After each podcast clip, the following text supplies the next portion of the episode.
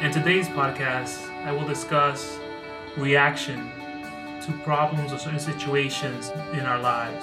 The reaction itself, the majority of the time, it will be much greater than the problem that we're facing. For example, we might find someone being very annoying in a business situation. How we react to that situation will make it worse than what it really could have been. So instead of taking offense, probably would have been better if you just would have made light of it. Therefore, showing that person it's his or her words are not going to push any certain buttons that we're looking to push. That will most likely would have stopped any future attacks. But the way that we react to the problem is what makes it worse, not only in that moment, but later on. Because now they know that you have certain buttons to push, and they will push it when they want to. And that's what I want you to understand and analyze is that the problem might not be as big as we think it is. It's just our reaction to it what makes it bigger. So just like I always said, live in the moment. Analyze what they're saying while they're talking. Listen to what they're saying. Lots of times they are revealing a lot of things about themselves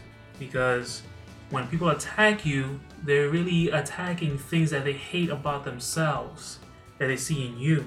Or there's something about you that's making them feel not up to par or to your level. So analyze when certain people are trying to harass or trying to provoke you. Listen to their words. It will tell you a lot about their state of mind and also what's really the problem. The majority of the time it's not you, it's them. So don't react without thinking. Live in the moment, listen to what they're saying, and then use it against them. But not in a hostile way, in a way that they will learn to understand. I know there's people out there that talking to them for a hundred years they will never get but don't let them bring you to their level.